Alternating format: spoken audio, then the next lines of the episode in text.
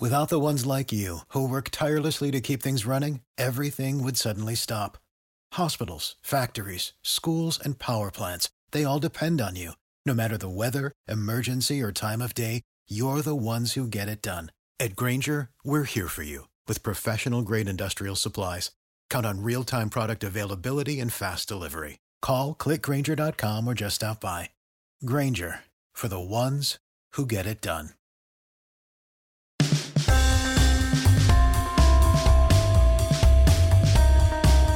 Welcome into the latest episode of the Five Reasons Podcast. I'm Ethan Skolnick here, as always, with Chris Wittyngham. Now that you have found us, make sure that you subscribe, depending on the podcast provider that you use. It might be a follow button, it might be a subscribe button, but whatever allows you to get access to all of the old episodes that we have produced, a lot of which still stand up, including our Heat Stories series, which has episodes with Udonis Haslem, Mario Chalmers, and others. And it also gets you access to all of our new episodes as soon as they post. Also, if you type in five reasons to your podcast provider, you will find all 13 podcasts in our network, and that includes our newest podcast. Skins, light skinned opinions, Cinco Razones. That's for your Spanish speakers out there, and for your Spanglish speakers. We had Will Manso on there this week, and also our newest podcast, Swings and Mishes, which is hosted by Craig Mish, and he had the president of baseball operations, Michael Hill, on with him for his first full episode. All right, for this particular episode, we're going to talk to somebody that I've been on the air with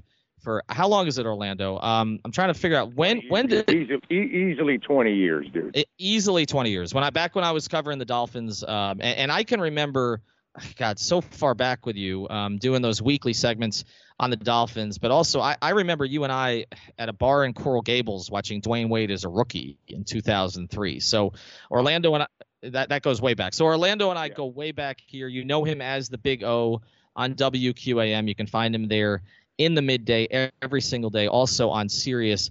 XM Mad Dog Radio and a new project. And this is fortuitous timing for us, Orlando, because there was a big announcement with you this week. So tell the listeners before we move to our topic today what you are going to be doing and who you are going to be doing it for. Well, uh, I uh, joined The Athletic, which is obviously a, a great sports uh, publication that's out there now. The website is all over the place and it's growing in different cities because sadly the newspaper business has been dying, as you well know, Ethan.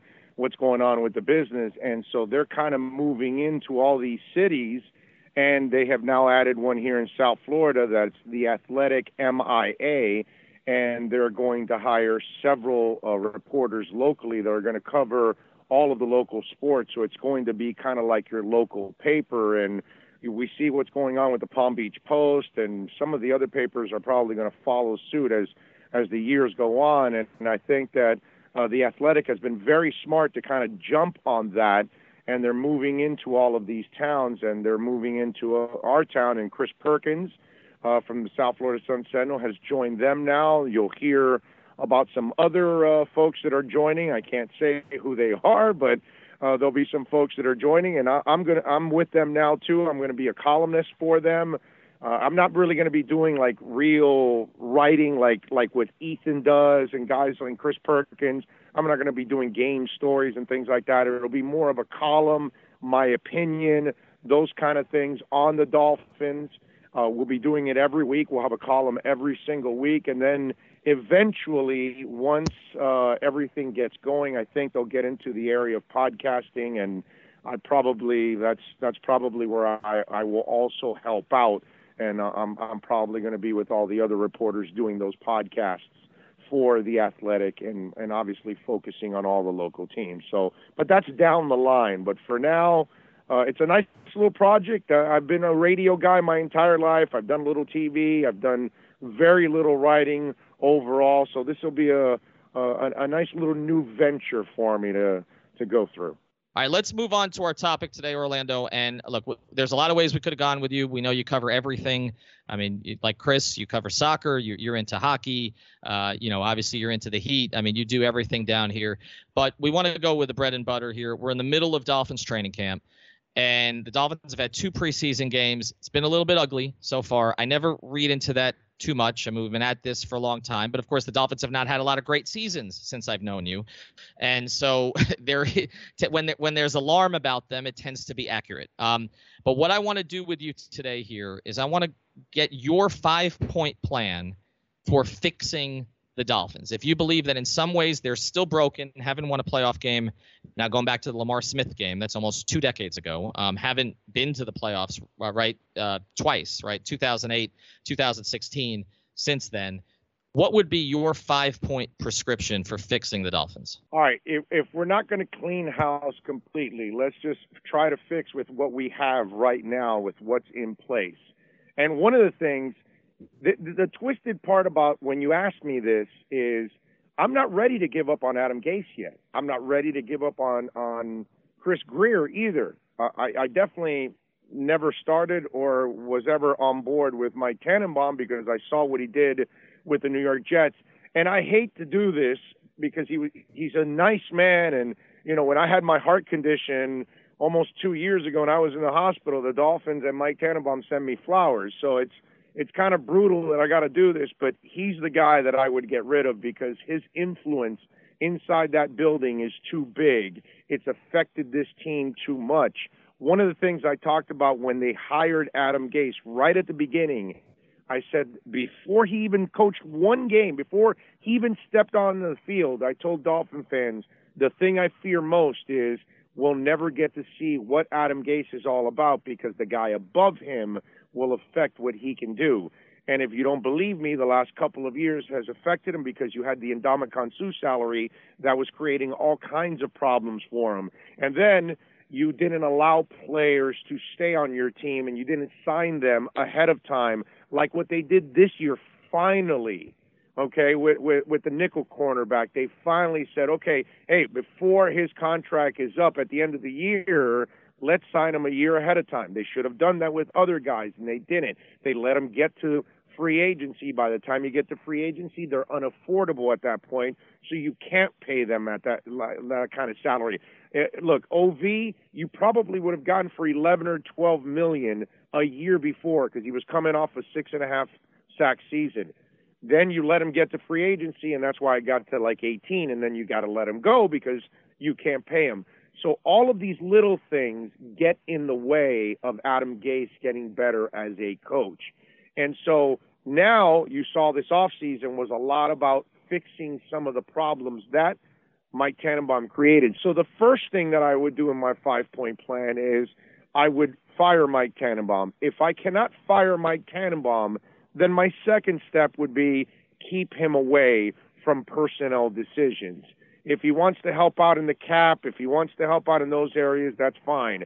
But trading like Maxwell and Kiko and all these other things, I'd rather him stay away from the trades. I'd rather him stay away from the shiny objects because he loves to shine. He loves to buy the the shiny object in the in in the uh, in in the glass uh, you know uh, uh, what's it called the uh, store. You know the, the the what's that called the display case the display case exactly. He loves to buy the new shiny object, and so that's one thing that I would stay away from. I want him away from personnel decisions, and I'd rather that the other guys be involved in that. That would be my first wave of my decisions or my five points.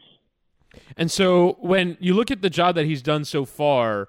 I, I do think that at the very least they're in a position to, if they do nothing else at the moment, that they can have some flexibility going into next year. But I think the problem is is that they couldn't do Andre Branch, they couldn't do Kiko Alonso because there was so much guaranteed money. If they don't extend those guys, if they don't give away more bad contracts, I think they're in a position to either make decisions where they want to keep Kiko Alonso or cut him, or keep Andre Branch or cut him. And so I, I do kind of find bizarre that I think it's similar in, in some respects to what the Heat did, where they both made the playoffs or had sort of positive uh, uh, positive signs in 2016, and or you know when they made a run and they bought into it, right? They bought into Andre Branch Great and Kenny point. Stills and Kiko Alonso because they they just wanted to bring back a team that made the playoffs, but I think we've kind of found out in the last year, even even disregarding what happened with Jay Cutler and Ryan Tannehill in the quarterback position, this roster is not talented enough. And the top nope. heavy roster, you know, uh, design,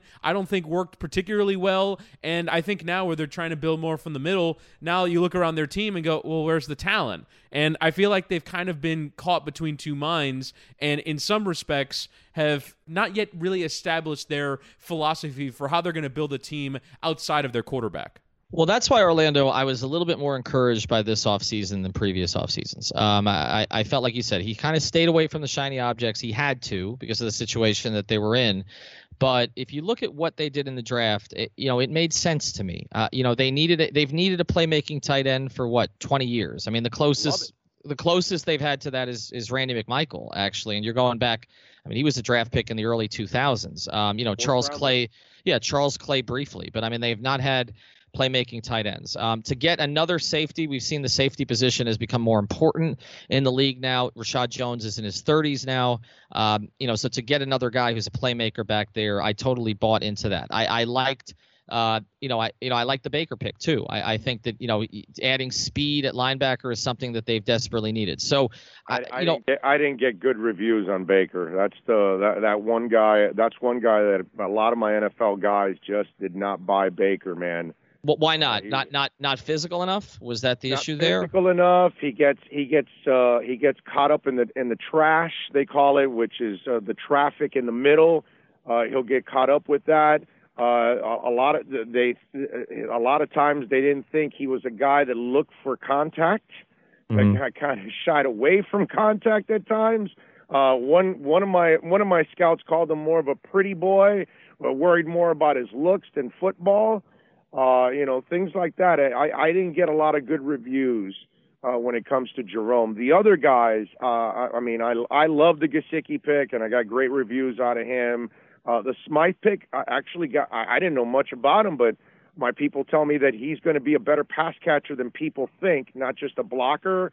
Uh, I love the Minkah pick. I thought that was a fantastic. Although now they're screwed with the Minkah pick because in a in the perfect world, you wanted the corner to work out to be either mm-hmm. Lippett, to be Tankersley, and then you keep McCain at the slot, and then you put Minkah free safety so he can be the eraser for everybody out there. Now you're stuck with TJ McDonald playing free safety, and he can't play free safety because he doesn't, you know, that's not his thing. The, the deeper uh, you get into the field, the more he gets lost.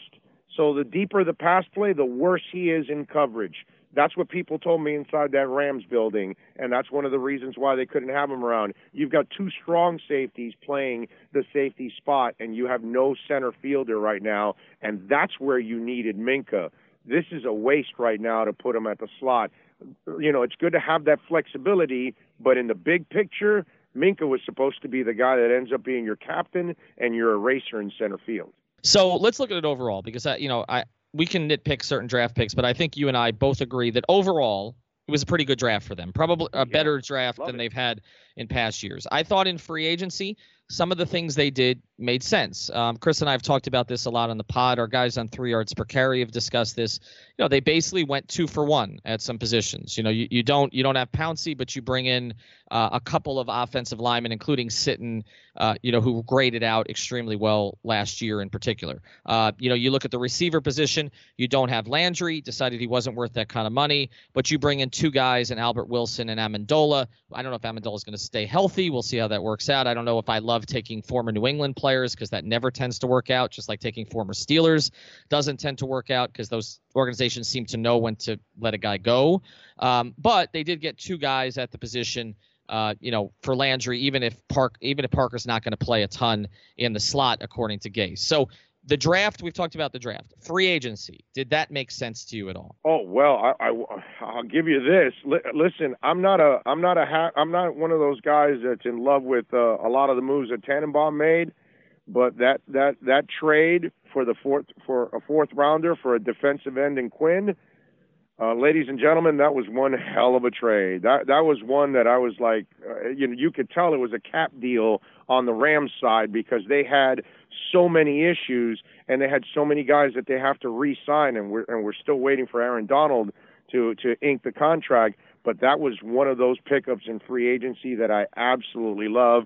Danny Amendola, I get the method behind the madness, but I'm with you. He's 33, and all these stories about him being pissed over the last couple of years of having to take pay cut, pay cut, pay cut to stay with New England. And then he comes here. I almost think I'm like you. I almost think like he's here for the money more than anything else. Uh, but yeah, there were there were a couple moves in free agency Sitton. I really like a lot. Uh, that was something that they needed desperately. The only thing I don't like is he's at 32 and he's ha- and he's missed six games the last two years with an ankle issue. And I'm just wondering, will he have that ankle issue again this year? Because this is not a talented team, guys. So they can't afford to lose a lot of players. Injuries can really cripple this team because they don't have the kind of talent sitting there. It's not like I'm really, you know, really confident that Ted Larsen or any of these other guys are going to step up and do a really, really good job. Daniel Kilgore, I understood that move, uh, although talking to the guys in San Francisco, the one thing that they, you know, that they didn't like about him is that they thought he wasn't a powerful guy and he was a little undersized at times and could get handled.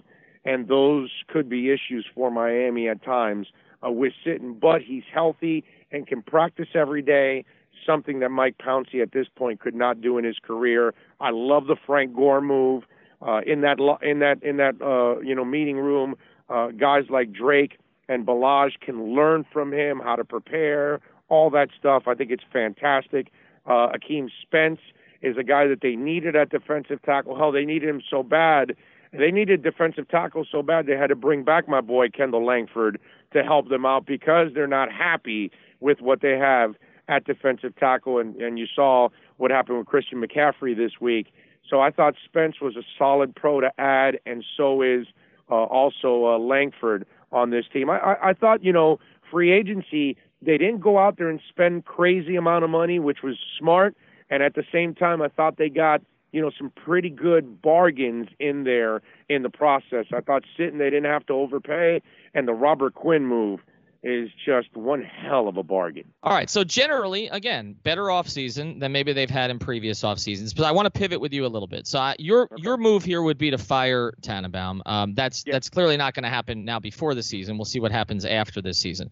Your next move is basically if you're going to keep Tannenbaum around, keep him away from major personnel decisions, which is challenging if he's the GM and he's in charge.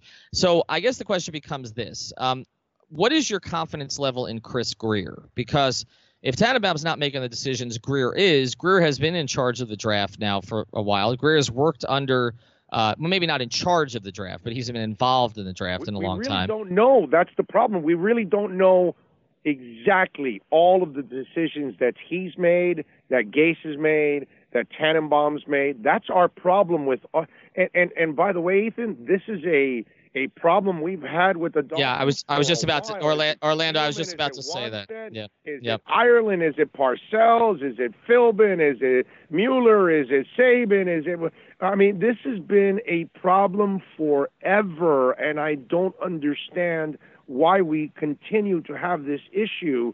Because because Orlando they don't yeah, the kitchen, dude. But Orlando it's because they don't they don't they don't have a Riley and they've never had a Riley and that that's been the issue because I mean look the reality is with the Heat, multiple people have impact in decisions there. Uh, you know, Andy sure. has some impact, Nick has some impact. Uh, Eric has some impact. Adam Simon has had big impact in a lot of recent Dude, decisions.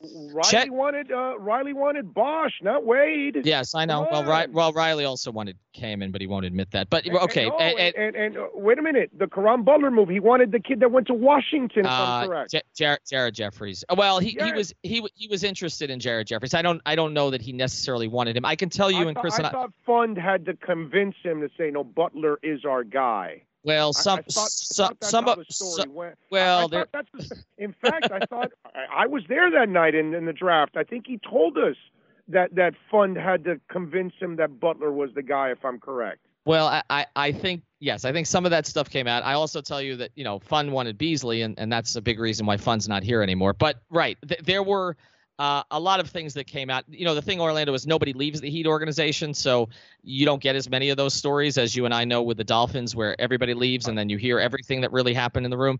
But yeah. uh, but look, um, you know, I, I mean, I know for sure that Adam Simon didn't didn't want the picks for Winslow, and Riley deferred to Adam Simon on that. So other people do make decisions um, there. It's not just Pat, but Pat is the face of it. And I think the problem with the Dolphins over the past 20 years is we've never known who the right face is. And so you talked about it. I mean, this is a pattern that goes all the way back, really since you know since Jimmy left, essentially. Um, but for right now, we don't really know. I, I don't know how good Chris Grier is. I'm with you. Um, you know, all I can take from it is it seems like the people who cover the team, people who are around the team all the time, seem to respect him. Like they seem to think he knows what he's doing, and maybe he hasn't had the power to make decisions. And to me, it's a little bit similar to actually a guy we just had in our baseball podcast, Michael Hill, where it was really hard to tell for a lot of years, like is Michael Hill any good? Because yeah, you, you, had Dave anybody under Loria, exactly. right, or or, or Samson, true. right, or Samson. So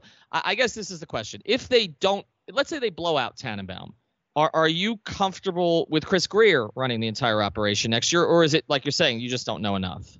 I, I uh, well, I'm comfortable right now. Yes, from w- people that I I know around the league, they think Chris Cran- Chris can do the job, but the problem is you have to let him do the job and not let others get in the way. And and and if you if you you know you check out the five point plan I sent you, the next step would be to also keep Adam Gase away from personnel decisions. That's another problem that this team has because look at some of the decisions that happened last year. Oh, I want Jay Cutler. That's a terrible decision. Oh, I want Julius Thomas. That's a terrible decision. You know, you you got to keep him away from these kind of decisions You've got to let somebody be more objective about what's going on here instead of Adam Gase. You know, uh, you you look at it. Uh, look what happened with Timmons. He's not in the league anymore. Uh, uh, uh, Matt Moore, nobody picked him up. Julius Thomas, nobody picked him up. Nobody wanted Jay Cutler. These are th- you got to keep. He needs to coach the players and decide the 53 he wants.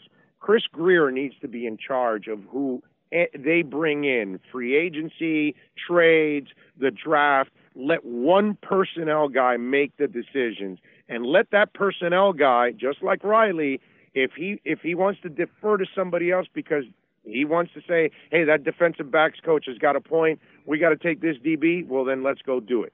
But you've got to break down the responsibilities here. You cannot have so many chefs in the kitchen. That's part of the way that I would break down this process. So that way we can now find out over the next couple of years if Chris Grier can actually do the job because now we know that he's completely in charge. At this point, it's just like the Marlins. We really don't know who to blame because there's way too many people making the decisions. But do you trust Adam Gase as the coach of the team? Have you been impressed enough from what you've seen to believe in him in that respect? No, not yet, because I, I don't see enough discipline on the team. It's two years in, and starting in its, its third year, there's still those issues with all the penalties, and they're stupid penalties. It's pre snap, it's stuff that just makes no sense. It's not effort penalties, these are bad penalties that they're committing.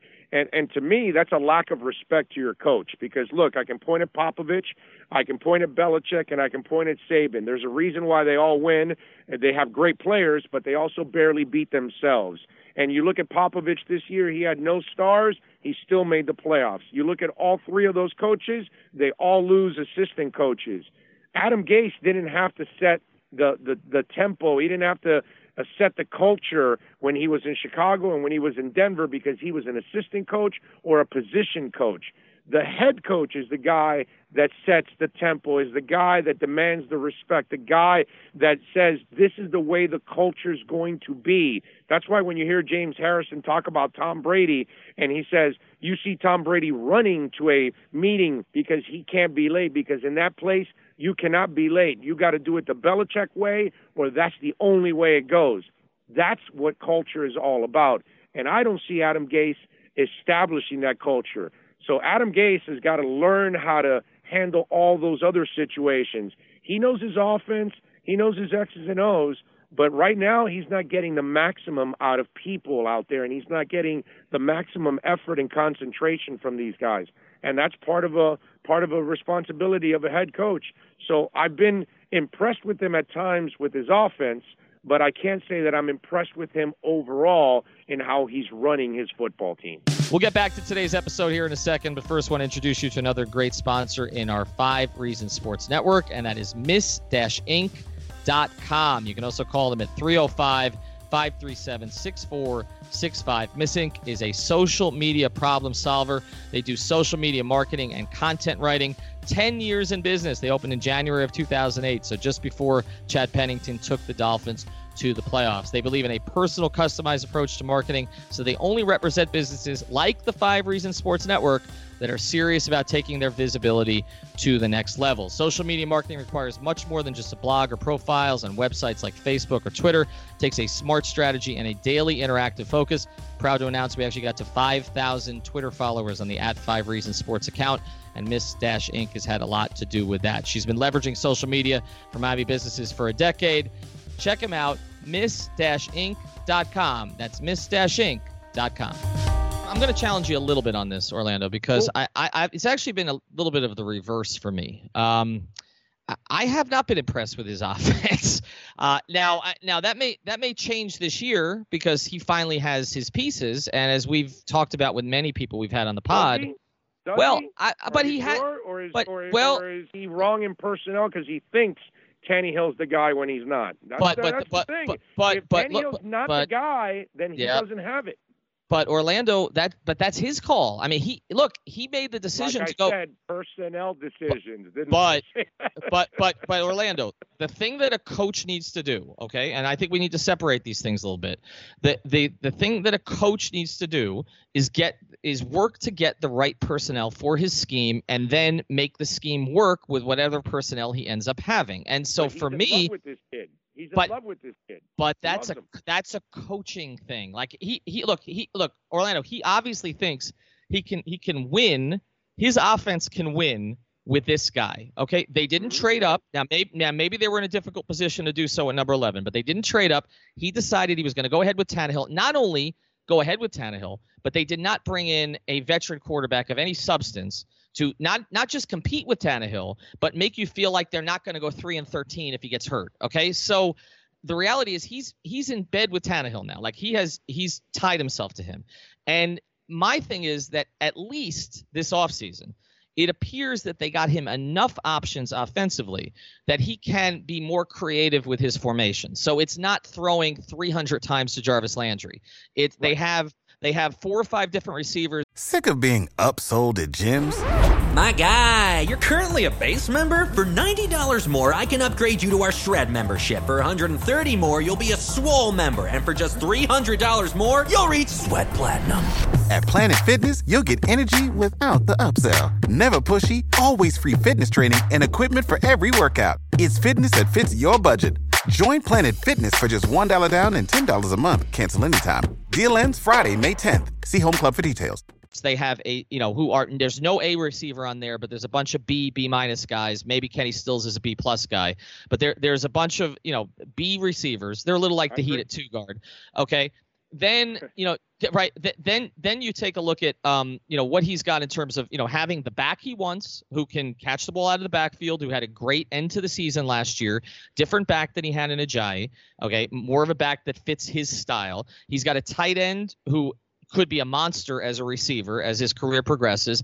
I mean he can game plan for teams be you know in you know during the week with different options. He can he can change his game plan during the game. Like to me I don't love their talent, but it's more of the talent that he wanted than he had before. So so to me to me it's to me it's a make or break situation for him as a coach. Now as far as setting the in other words don't run 65 bubble screens okay? Like that that would be nice okay? But, but so listen two, two years ago during that seven and a half game stretch with with ryan he had it going on. The the offense was playing well. I do give him uh, give him that. That's why i feel that adam can coach because so far, Tannehill's best stretch has been under Adam Gase. So I think he's shown you that he can. And I love your point because it is true. The way they designed everything this offseason is pretty much to kind of put an end to this one way or the other. Either Ryan's our guy or he's not. I think that's what this whole season's about because that's that's the way they've structured this offense around him to give Adam the flexibility as a play caller and Ryan as a quarterback. Correct, and also they've made it that they'll go three and thirteen if it doesn't work and Ryan gets hurt, and and so then they can go get another quarterback. So they've basically right. positioned themselves for that. But the second point I want to make, and then I want to let Chris jump in here, is that as a leader, I think he has tried some things. I just don't think they've worked. Okay, so if you go back to, uh, some of them haven't worked. If you go back to the first season, I mean, he cut three offensive linemen who were underperforming. I mean, that was a was message. Think, I was thinking about that, Ethan, and now in hindsight, I'm thinking maybe he cut guys that were so obvious that it's not. It wasn't like you were really sending a message. You know Correct, but but but the old regimes didn't do that. So I, Joe Philbin wouldn't have done that. Joe Philbin, the only guys Joe Philbin was trying to well, get no, rid no. of. Whoa, whoa, whoa, whoa, wait a minute. I don't know if you know he, this behind the scenes. Joe Philbin went in every week and and demanded somebody to be traded off his roster. Okay, but I mean, it did. Joe, Joe, it did. I mean, dude, he wanted to get rid of Ryan Tannehill. Okay, I know. I, Philbin, I, I, know Joe that. Philbin, every time he had a guy that had some kind of a character issue, he wanted to, and that's not Ryan, which is weird. He just didn't believe in Ryan. But all the other guys, eh, trust me, the personnel people told me every week he walked in there and he complained about somebody, and I want him off my team. If it was up to Joe Philbin, he might have traded half of the football team. It but was driving the personnel people crazy at how many people he wanted to get rid of. Okay, and that, that's that's all. But I, what I always perceived that as was Joe didn't want any strong personalities around right, him, right? Yeah. So. So eh, it, he, he didn't anybody who was on his leadership council he wanted out. Okay, I mean going back to the Vontae thing too. Like I, I mean eh, that that was the way that you know he operated. But what I'm saying is the offensive line thing. The reality is he did cut those three guys. None of them could play. Okay, maybe it seemed like an obvious decision, but at the time it seemed like a message. Ajayi, I mean. The reality is, he didn't let him travel to Seattle in that opening game of that season. He was going with Arian Foster, I believe, at the time. Um, and then, you know, wait, whoa, whoa, whoa, wait a minute. Let me here's here's the beef I have with Adam Gase on this. Uh, now, this has been something that has developed in two years now with Adam Gase. First of all, Ajayi ended the season before strong, coming back from the rib injury. He has the entire offseason he's working with these running backs. I get it. He wants a pass catching, running running back. He doesn't want the guy that just runs like Ajayi who doesn't pass catch a lot. But he then brings in old ass Arian Foster, who's so broken down, and he doesn't figure it out that he's broken down. He waits until Arian Foster says, I can't do it anymore. I'm retired. And then Ajayi comes in and has a great year. He has a terrible feel for the running game. The following year, he has his beef with Ajayi. He finally, you know, trades away Ajayi because it just doesn't fit his scheme. I get it. He starts Damien Williams. I give him the break that he starts Damien Williams on the first week because Damien is the established veteran. Perfect. No problem. After that game, you saw Kenyon Drake clearly was the better back and the guy that on any touch of the ball could house it at any time. Something Damien Williams can't do even in his dreams. Guess what he does? He continues to start Damien Williams for the next three to four weeks until Damien Williams, of course, suffers the shoulder injury. And then finally, Kenyon Drake gets his opportunity and he blows up. Eh, one thing about oh, and another thing, while at, while Ajayi was on his run the year before, in one of the press conferences, he admitted to the media and the public that I sometimes have to go to my assistant coaches to remind me to stay with the running game. Dude, how do we have to remind you? The only thing working in your offense on a consistent basis that year is your running game.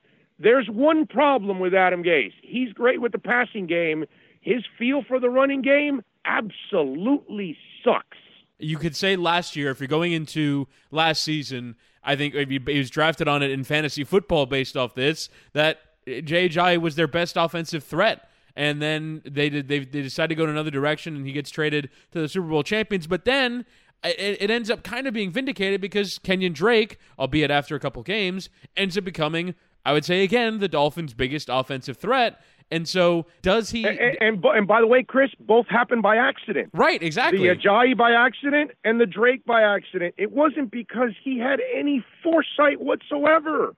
That's the amazing part. I mean, really, he sucks when it comes to the running game. He's terrible. But here's my thing about all this, Orlando. So I, I think a lot of what you're saying on Gase, and we're going to move on to the next part here in a second. I, I don't think you and I are that far off, actually. I think we're kind of arguing some of the same things. I mean, my my thing. I mean, a lot of what you're talking about is coaching. I mean, it's coaching. It's it's what Yeah. I mean, whether it's the run game or the pass game, it's it's you know whether or not he's utilizing all the personnel that he has at his disposal, and and so to me that's the big question this year, and that's why there are no excuses. Like Sure. year three is the year where he has enough of the players that fit his system. He's diverse enough in terms of his personnel. It's not it's not elite personnel. I mean, look, NFL Network, 100 players. Okay, the Dolphins had one. Cameron Wake, and that he was in the 70s and he's 36 years old. They don't have elite players at this point. They might have some on the roster, but it may take two or three years for us to see really see that whether it's you know whether it's Drake, whether it's Fitzpatrick, whether it's Gesicki, uh, whether it's McMillan. I mean, who, who, who knows? Might be the Right. Might be the closest guy. Right, or Howard, right. So there are a number of different options, but they don't have it right now. But what I'm saying is on offense, uh, to me, there really are no excuses. He got his quarterback. He gave no they gave no competition to the quarterback. They didn't even give a fallback option for the quarterback. They brought in the worst possible veteran free agent quarterback they could, almost intentionally, to make sure that there was no competition for the quarterback. And so Gase has to deliver offensively. This has to be a top 12 offense this year. And I don't know if it's going to be that with him. And to me, that's how you evaluate him. On Three Yards Per Carry, we give you a little bit of culture. I'm in Edinburgh for the world famous Fringe Comedy Festival, which is essentially a cornucopia of comedy, and I am scouting for talent. Do you measure their 40 time or uh, get their vertical? No, pretty much not, unfortunately. Is Benny Hill there? Benny Hill's dead, buddy. We also give you the finest in news and analysis of your Miami Dolphins. Listen to us every Thursday and soon every Tuesday and Thursday during the regular season on your favorite podcast provider. There's one other thing I do want to get into beyond beyond football here, Okay. uh, which is the organization as a whole. And I know you cover everything. And your fifth point here was that Steve Ross basically needs to stop talking. And yeah. and and and we've talked about this, Chris and I, you know, a lot because it's for me. There's a lot of things that Steve Ross does well. Okay, Oh. there's a lot of things I and, and, and right, and not just the related group, but what he does with Rise, uh, what he does. I think what he's done with soccer and Chris and can, both of you guys are soccer guys can attest to this. What he's done in terms of, of bringing ICC here, in terms of uh, where they're positioned for the World Cup, everything, and what he's done at the stadium. And we're, we're going to be giving away Colombia Venezuela tickets here uh, in the next couple of weeks. he Like, saved the tennis tournament too, man. He's he's just a, a fantastic custodian uh, of a, of a sports team. He just you know he's just got to figure out the right people to run his football team. Because Right. obviously he's got the right people running the stadium. Because Tom Garfinkel is an absolute stud. Because they've got that stadium mostly full for the entire year, and I think they've, you know, one of the things that as a business they have they have succeeded in is that they've made the game day experience uh, uh, pleasant enough that people want to be there, even though the product's not very good. That's impressive, dude. I mean, No, he- impressive big time. They've done they've done a great job with that, and so I, I'm saying all of those things. It's kind of like the butt is coming here, um, because I, I, I right because because I, I I do admire a lot of what Ross has done, and I admire the social justice work and everything else. But you and I are in complete agreement on this one, okay? Um, he he just can't get out of his own way with some of the things he says, and and and I and and, and a lot of it is with the football team. I've told this story many times, but uh, you know, way back when when they had that disastrous uh, Gator Day at the stadium when Tebow came in and beat them because they were celebrating an opposing player, and I Steve Ross was told repeatedly, do not, do not take a picture with Urban Meyer because this was about the time that Tony Sparano was on the hot seat already. May he rest in peace. Okay, he was on the hot seat already, and there were questions about whether Urban, who is in the news again now, um, whether Urban might be the next head coach of the Miami Dolphins. Do not get get pictured with Urban Meyer and Steve Ross on the front page of the Sun Sentinel with his arm next to Urban Meyer. Um, so he just he does these kind of things all the time, and I know it drove people inside that organization nuts. And he has said things like, you know, whether it was Chad Henne was the next Dan Marino, and on and on and on, or you know, the Heat are not, you know, we're going to be the most relevant team in town, something to that effect, because they don't have LeBron anymore. Just uh, things that he should not say. But to me, the biggest misstep here is the social justice thing. And the reason for it is that the one area where I think Steve Ross really has his players' respect is this rise thing that he does, which is very, very very positive. Okay, and he has been to me not the worst owner in terms of this because Jerry Jones and Bob McNair have been the worst owners and other guys, but but the most wishy-washy owner in the NFL on this. Like what he has done with this anthem thing is a total disaster, Orlando. It's just eh, I mean, just pick a side. But if but if it goes along with the entire league has been a disaster with all of this. They've mishandled everything. I mean, dude, they mishandle everything in this league. How many things do they actually even handle the right way? That's the problem with the NFL. The NBA handles everything the right way, and the NFL screws everything up, and they're Teflon with it all, which is amazing to me. They're not completely Teflon. I mean, they're they're not they're not getting beat up as bad as the president would like you to believe, but but they're not they're they've been beat up a little bit. I mean, there's no question. I mean, the ratings are still great. I think seven of the top ten TV shows last year were NFL program or something like it's like seventy percent of them. Percent five percent in profit still went up, man. So they, yeah. they're still they're still winning. Uh, you know, the CTE thing is going to catch up to them one way or another. There's no doubt about that. But all these other issues, man, they they they mishandle every issue that comes across the uh, table. yeah, time. so so I want to focus on Ross specifically because mm-hmm. uh, to me, what Ross has done here with the anthem thing does play into his stewardship of the franchise because you want your players to believe in what you're doing as a whole. And I, I, thought at first Steve Ross came out and was very protective of his players, and then he allowed basically the president to co-opt the message. Uh, and, and, his co-owners, in fairness to him, like the other owners in the league, uh, mm-hmm. clearly seemed to raise enough alarms about where the business was going that oh crap, we gotta we gotta we, we gotta make some changes. And I, I, I think his actual and in fairness to him too, I think his actual point that the president did co-opt the message is an accurate one because it's not like the players are actually winning in the court of public opinion. I mean, amongst like segments of Twitter, maybe, but like I, I don't think your average person actually agrees with what they're doing because they've made it about the anthem and patriotism and the military more than what they're talking about. So I actually think Ross is correct in that point.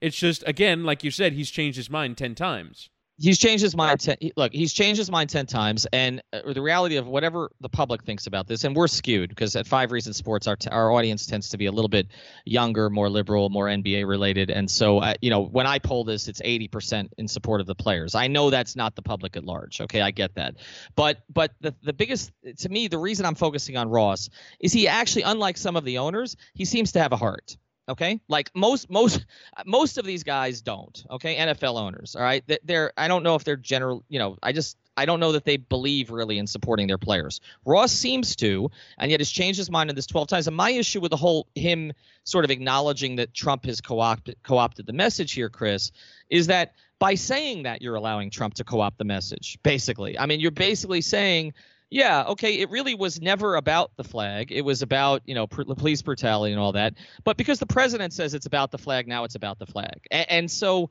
I-, I think the way that he's handled that has been so clumsy.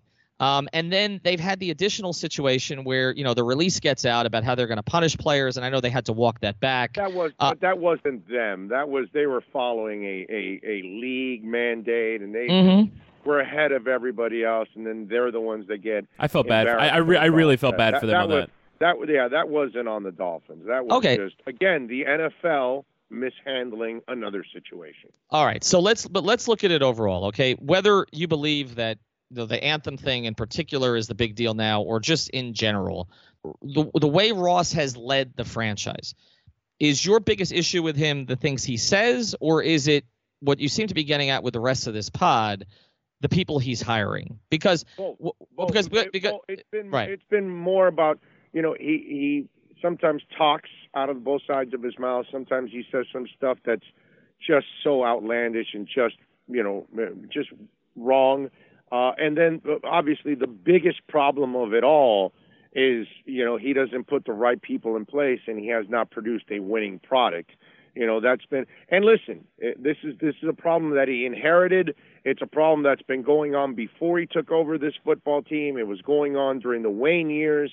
And, you know, bless him, uh, the late, great Wayne Huizenga, he tried his best. He tried to bring in Jimmy, and he tried to bring in Parcells, and he tried to bring in Saban. And we all thought those were the right guys, too, at that time. And it didn't work out. So this is a problem that he's picked up the baton from Wayne, and neither guy has been able to find the right combination to lead that football team back to being respectable again and being a winning franchise. So ultimately, that's been the main problem with Ross. Everything else, the goofy stuff he says, talking out of both sides of his mouth with the anthem stuff, whatever, all that stuff gets magnified because he has not gotten it done as an owner on the football team.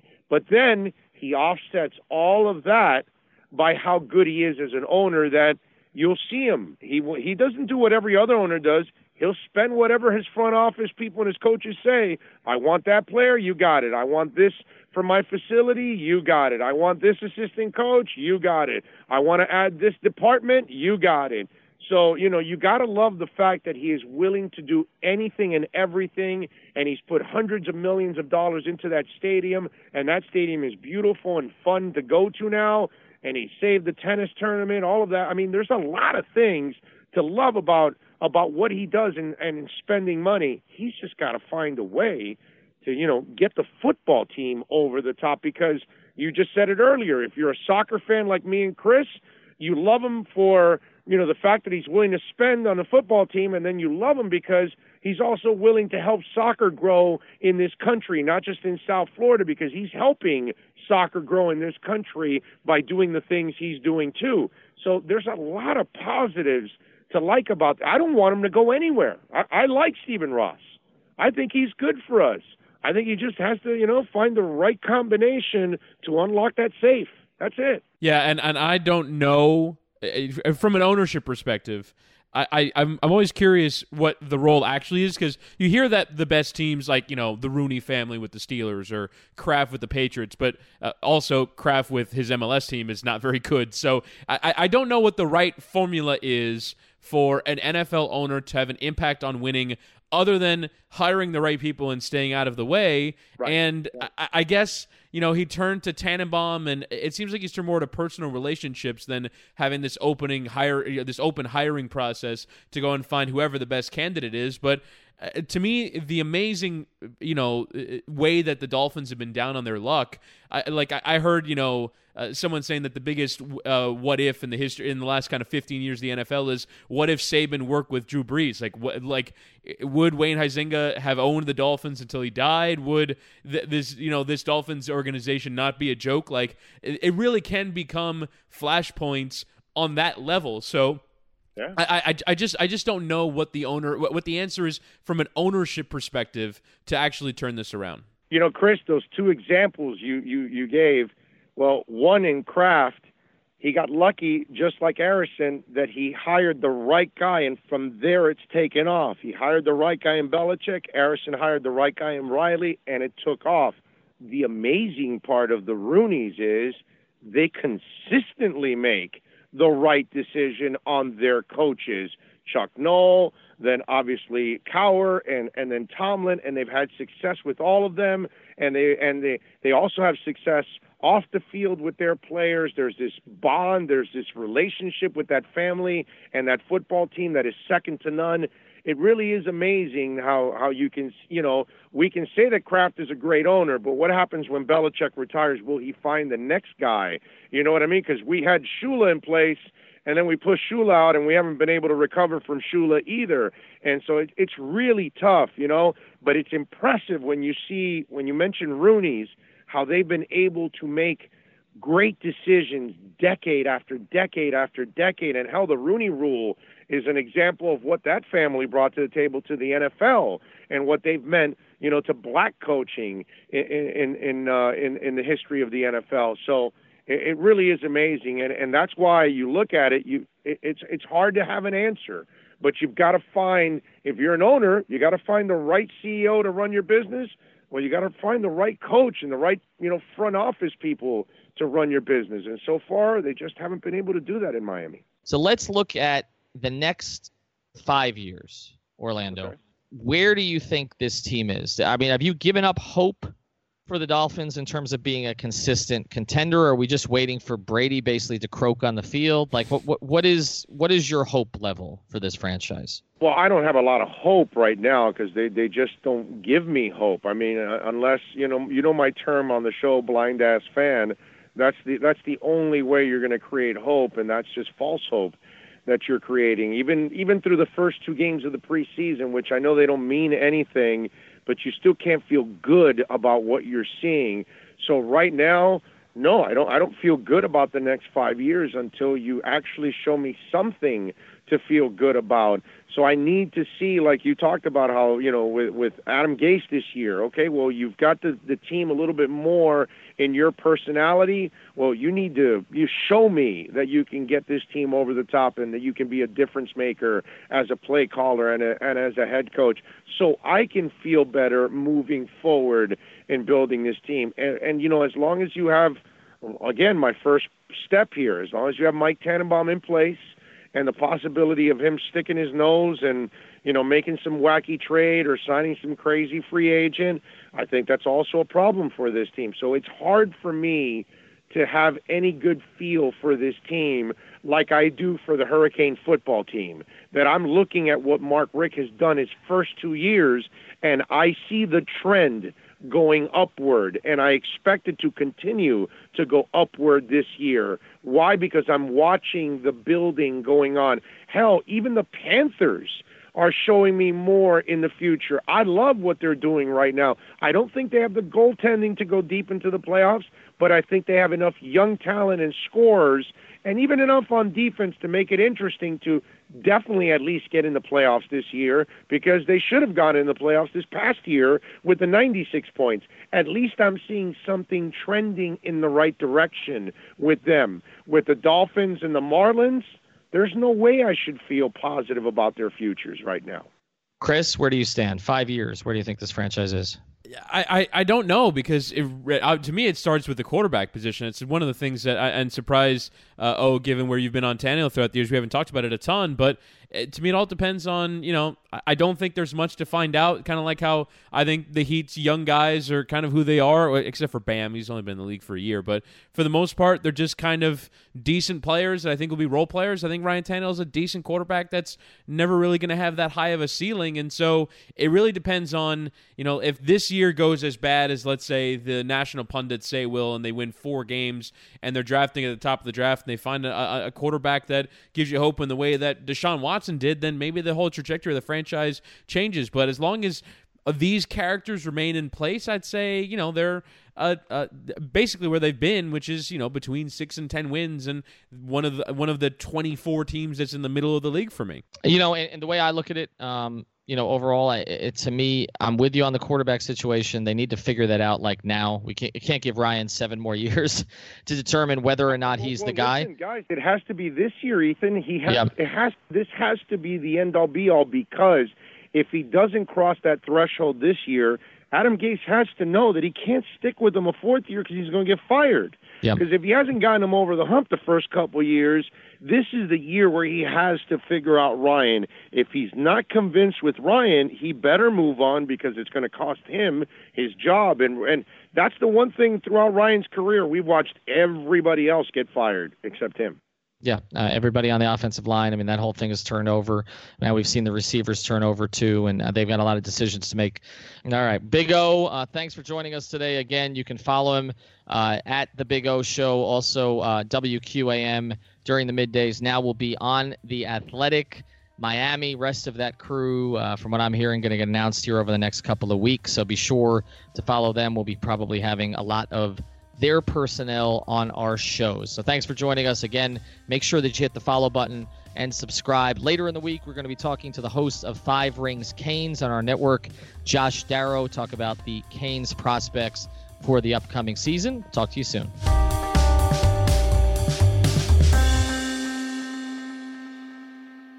Josh Darrow here, host of the Five Rings podcast, where it's always a cane sting on the Five Reasons Sports Network. What are we about? Pretty easy.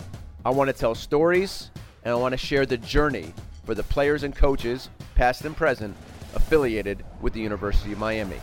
Take Manny Diaz. He grew up in Miami. He grew up going to the Orange Bowl.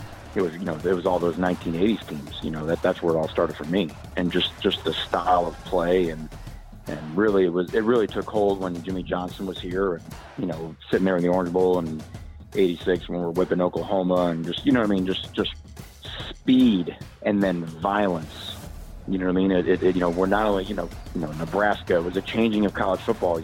It's those kind of memories we want to share with you. Listen, subscribe, rate, review. We appreciate the support. The Five Rings Podcast, where it's always a Canes thing, and we're always a part of the Five Reasons Sports Network. Sick of being upsold at gyms?